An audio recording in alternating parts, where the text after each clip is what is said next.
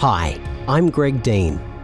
On the 20th of March 2020, the Australian government closed its borders to the outside world, locking Australian residents inside its borders, preventing them from leaving. 18 months on into the COVID pandemic, and the Australian government has tightened its grip on Australian citizens with no end in sight. There are over 34,000 residents who cannot gain permission to come back home. But there are also Australians who have become lost and forgotten, who have paid upwards of $10,000 for visas for their partners they met abroad. While the Queensland Premier grants herself permission to travel to Japan to enjoy the Olympics, travel numbers into Australia have been dramatically slashed. Australians are now being denied the right to again meet with their partners. While the rest of the world opens up, Australians now suffer endless fatigue, anxiety, and depression under the forced, tight control of its government. This podcast series follows the stories of those who have been denied the right to bring their loved ones home. These Australians who built strong relationships with their partners they met abroad and have been denied the right to meet their loved one again. While politicians, celebrities, and sports stars are able to travel freely. Today, we introduce you to Thomas, who met his partner while living abroad and now has not seen his partner in well over a year. It certainly hasn't been easy. Tell me about it. I'd, lo- I'd love to hear your story. Yeah, sure. Um, so I was uh, working over in the United States um, in 2019, 2020. Uh, just a, one year stint over there, which was coming to a close at the end of March in 2020. Um, just as the, the pandemic started to hit, and um, while I was over there, I met met my partner, um, and we had a, had a couple of months worth of um, really getting to know each other well and, and, and getting along really well. Um, and then uh, I had to finish up and uh, my work over there and, and come back to Australia. Uh, it was actually cut just a week short uh, because of the pandemic. Um, borders were closing and had to to pack up and get out one week early, um, but didn't lose too much of my time over there, which was good. Um, and then arrived back here and into quarantine, um, and uh, continued to, to to chat with my partner every day. Um, and and things actually progressed further. We had we had talked about sort of um, just calling it off when I was coming back to Australia, but then uh, once I got back here, we we continued to talk every day, one or two hours every day, um, and and we really um, the relationship continued to progress, and we thought that. Uh, the whole COVID situation would be over pretty quickly, and we'd be able to get her over to Australia by by June, maybe July of 2020. Um, and and of course that didn't happen, um, and, and things started to really look pretty dire with with trying to get her over. So we uh, looked into um, you know, trying to get an exemption for her and, and and looking at everything that was required, and it was quite a quite a lot of things. Um, needed. So we started the process of trying to um, uh, establish a, registered relationship and and, um, and and do those sorts of things to try and prove our relationship, even though we'd only been together for a couple of months um, in the US. And that's when I came across uh, various groups on Facebook, which I, I signed up to, joined in, and started to learn what other people were experiencing and how they were navigating uh, exemptions and visas and all of that sort of thing. Learned a lot out of those groups, which was really handy. Um, and and and still going on from month to month. We had hoped things would, would get easier, and it's just just drawn out now. And it's uh, yeah, been over fifteen months since we've we've been together. Um, but the the relationship's grown, um, which is great. But there, there's been there moments. Uh, there's been moments of, of arguments and sadness and tears and and all that sort of thing. Um, both both my partner and I suffer some with some um, mental health issues, uh, pre-existing, you know, going back years, um, and this whole situation has not helped with that at all. Um, it's, it's, brought back some issues for both of us, which has uh, has seen us going back to seeking out professional help. Um, and uh, yeah, and we've put that into our exemption request, saying it's it's having a significant effect, um, but it's not doesn't doesn't really make any uh, any difference. So where where did you first meet? Like, yeah, tell me about that first moment. Where did you first meet? Um, we uh, first met um, just through a dating app. Um, mm-hmm. So nothing, nothing exciting, um, but uh, we'd we'd both been on the scene for a little while, and um, and sort of on even on the first date, we we really clicked, um, and and spent every every second day together uh, until I left. Um, so that was in uh, in Washington D.C. in the U.S. Uh, we were living only about two blocks apart. It took ten months before I actually came across her, um, and yeah, it's unfortunate we didn't meet earlier on in my um, time over there. Then you were there together for approximately two months. You've then flown back to Australia as, as COVID was hitting. And yeah. then what happened with your work? Uh, did you were you able to work from home? Was there a pause on the type of work you were doing?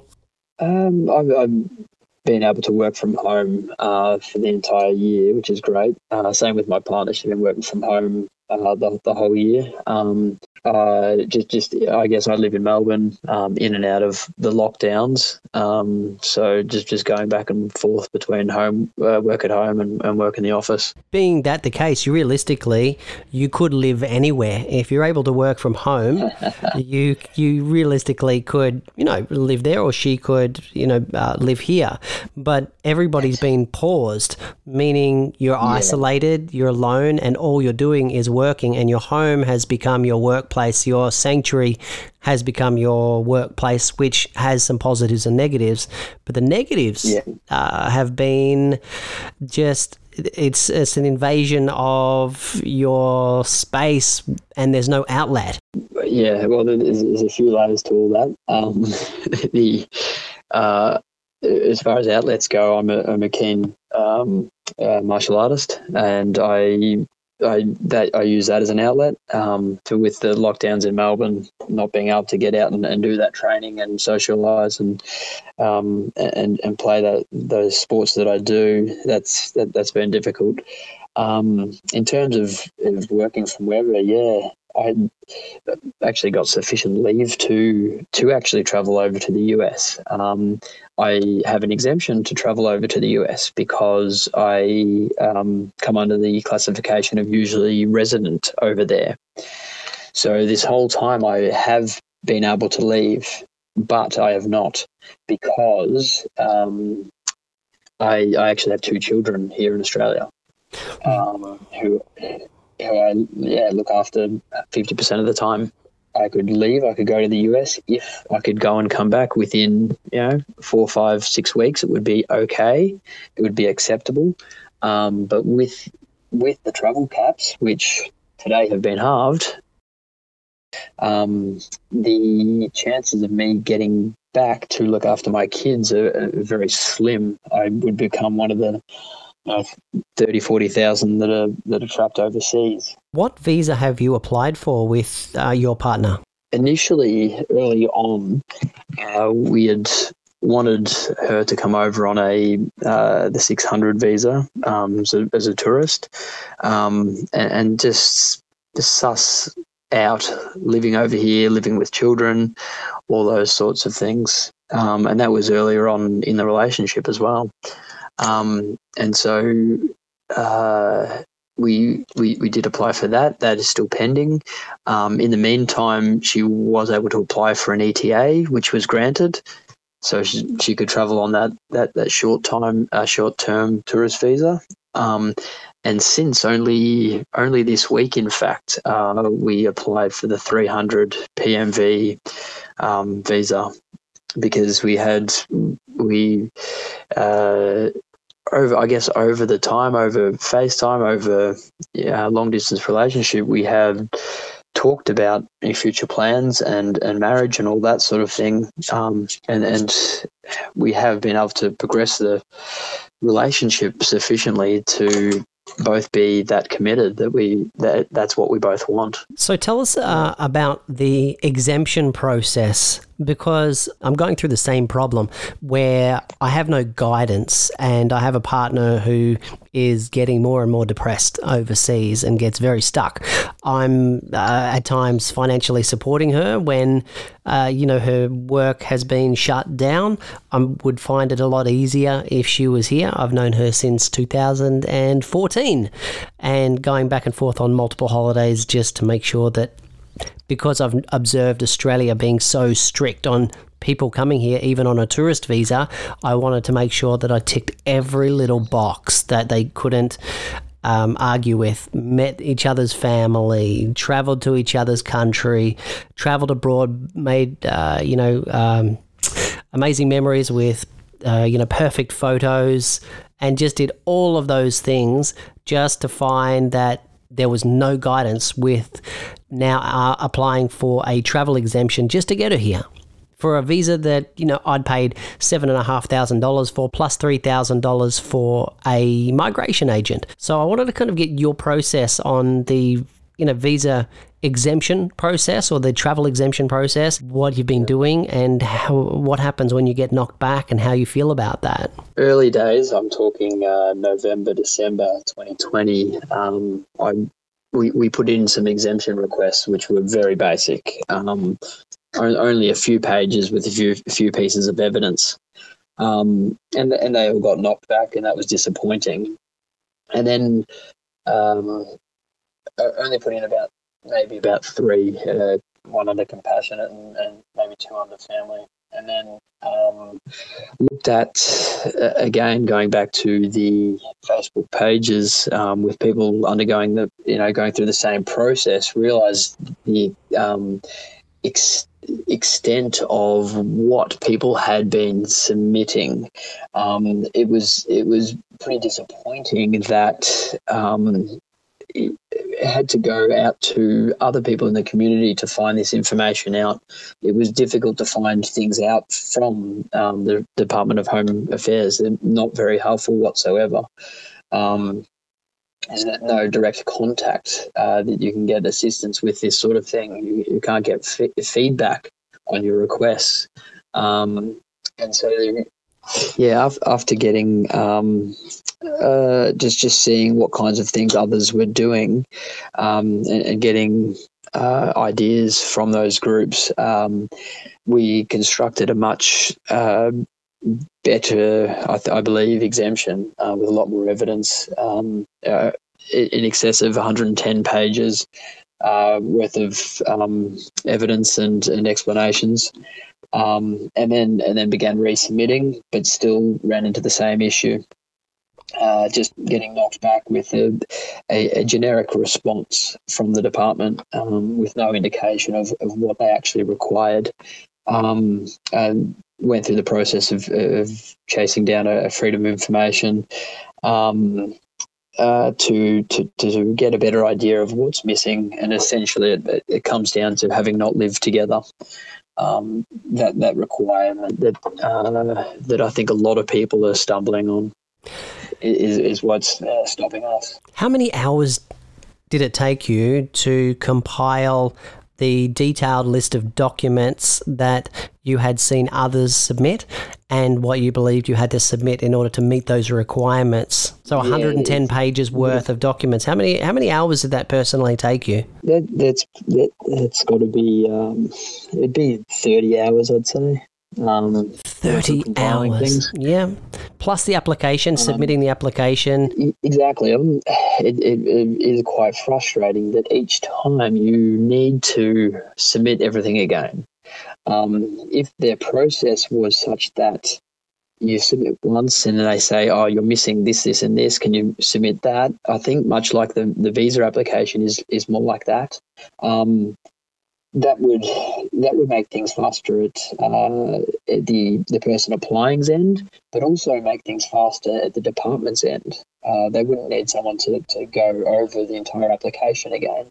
So they're, they're really just wasting taxpayer dollars um, by doing that um, and and and the person putting in the application. I honestly can't see an end in sight uh, for the pandemic, uh, even with vaccinations underway, unless there's a situation where globally we just accept this is now a new virus and there are multiple coronaviruses already in existence in human society and in animal society but when it comes to this virus, Australia has taken an ultra conservative viewpoint, which I respected in the beginning, where I said, Great, let's just lock it down. This is just for a little while. We'll work from home. I bought the propaganda of we're all in this together, you know, that my, nice music that was playing on the TV.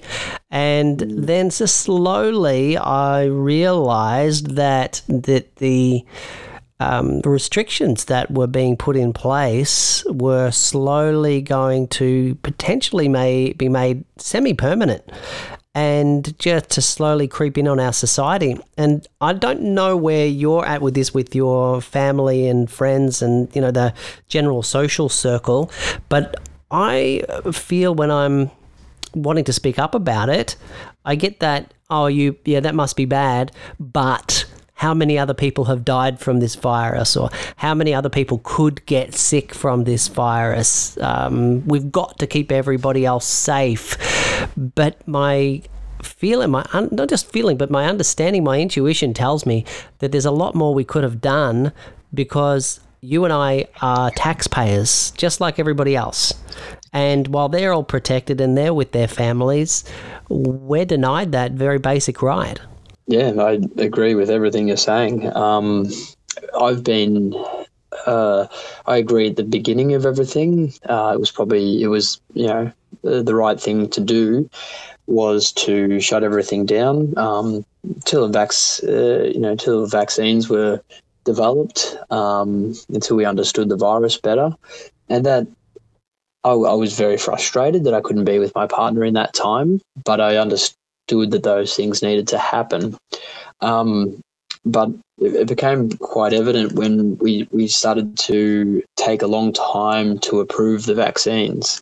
Um, that there, there, wasn't there wasn't a sense of urgency in Australia um, to do that, and and from that moment, I, I knew there was going to be an issue with getting borders open as well, and and people seeing their partners um, not to mention at that at about that time, December 2020 was uh, you know promises of getting all the stranded uh, Australians home by Christmas, and they they still haven't now, seven months on. And so there's there's a real feeling that Australia, uh, for me, and and I'm seeing uh, more and more people also agree with this uh, that Australia is getting left behind. Uh, the world's starting to move on, and we are not. Um, I'm happy about one thing, and that's that I've been saying many things about Australia's slowness and the issues associated with that for many months. Um, and I guess now, and, and been fighting against family and friends um, who've disagreed, most of them, 99% of them have disagreed with a lot of what I've said. But now it's, it's probably only down to 50% of them disagree. I'm hoping that's a general indicator for the rest of the, the Australian public who are, are getting ready to to um, accept that we need to live with COVID. I, I think that change is happening. Uh, I wish that it happened faster, um, but yeah, there's a little bit of hope there. And have you happened to see videos of how other countries are now opening their borders? I personally have seen airport videos. One posted recently on the Partners Apart page showing the difference between a Moscow airport and uh, Melbourne airport. And, uh, you know, it was busy. Uh, Melbourne, uh, it was not busy, it was very quiet. Yeah. I don't know what to make of it. It's just it, it, I can't see any other country doing quite what we are doing and keeping us all enclosed and locked and blocked from the outside world. Yeah, well, there's North Korea, of course. Oh, there um, is. That's true, right? There's, there's Japan in the 1600s. Um, yeah, it, it's terrible that we're we're now behaving like that. Um, and, and, the mentality in the general public population is, is uh, to, to close everything down. Um, and the government will do just what whatever the majority wants. Um, they they the government started this idea that we want to close everything down and we want to be okay with it. And regardless of whether they want to open up again or not, they've got to do what the, the public wants if they want to get re-elected. Um, so it's it's pretty terrible to be powerless and at the mercy of of the government like that. Um, speaking with my partner over the over the you know the 15 months and she's seen the way the US has dealt with things and obviously early days it was really terrible um, and and I think uh, everyone did poke a bit of fun at the US because they, they they did pretty much stuff up and that's that a lot of that came down to their leader at the time. Um, but it's it's sort of flipped around now, and then the US is starting to open up. They're doing great a great job with the vaccine uh, vaccine rollout. Um, and and my partner's back to not wearing masks indoors. She's fully vaccinated. Uh, she's starting to go back into work. Um, everything's starting to feel really good there.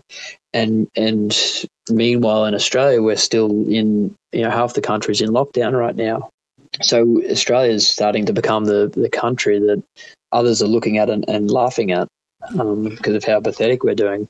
Me personally, I feel like a number, uh, just a statistic. Just you know, my it wouldn't matter if I disappeared off the face of the planet, except for the fact I'm no longer paying tax. That's how I would perceive that the government uh, government bodies view me, just a, a, blip on the screen.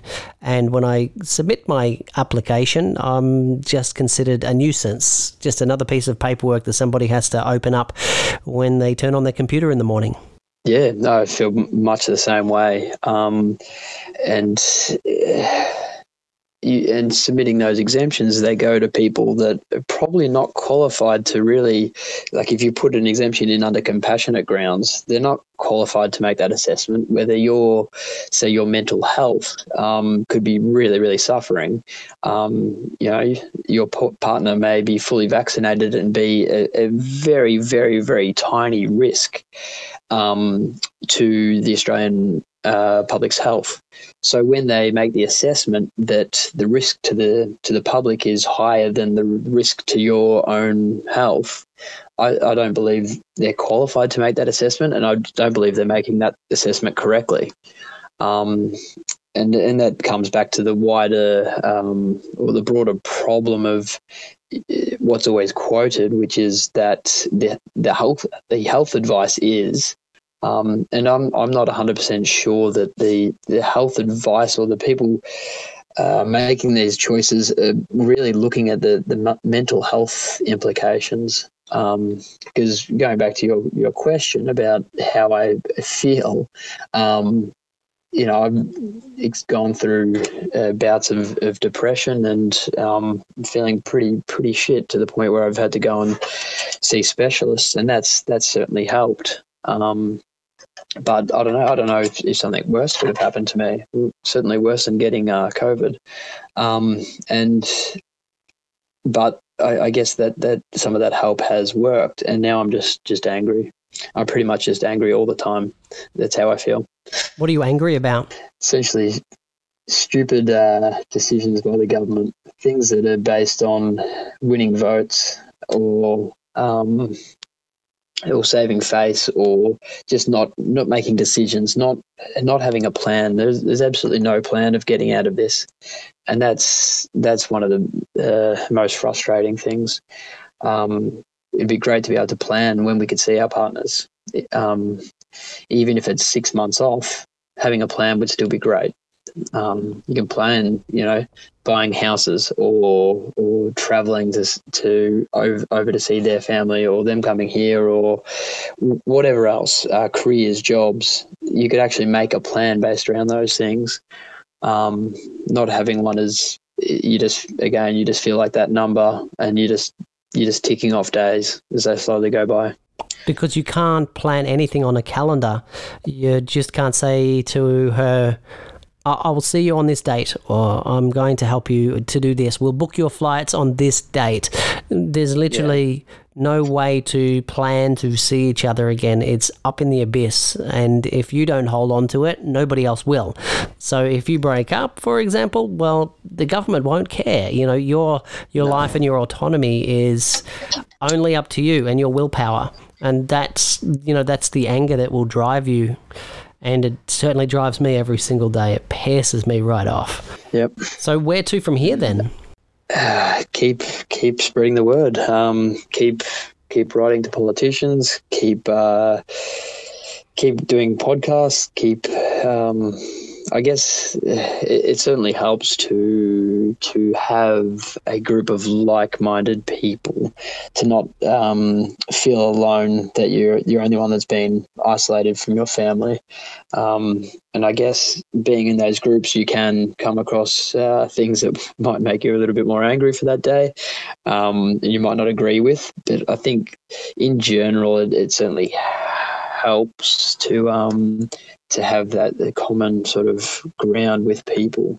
Um, but on a more personal level, it's uh, like I had said earlier, the my relationship has progressed significantly, um, even though it's been long distance. Um, and you know, I think and I and, and everyone else in this in a similar situation should try and continue to build that strong foundation with their partner. Um, do everything they can to, you know, have date nights and um, do things together, do activities together. Don't just talk, cook, watch a movie, do all those fun things. Um, you know, talk about aspirational things you want to achieve together, um, and, and just just build up that foundation so that once once you can actually reunite, that you're just as strong as you have ever been. Um, but plus, plus having that proximity and closeness, being able to uh, you know, reach out and touch each other again.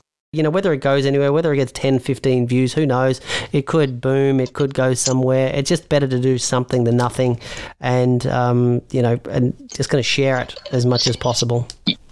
Yeah, no, it's all, it's all it's all part of that feeling like you've got some power, some control mm. is, is certainly helpful. Um, but I, you know, I think what you're doing is great. Uh, I don't don't know have have the technical skills or the interview skills to be able to do anything like that myself. But uh, so you know, every every little bit might count towards something. So. My name is Greg Dean. You can find out more about Explore Life on YouTube at Explore Life Films.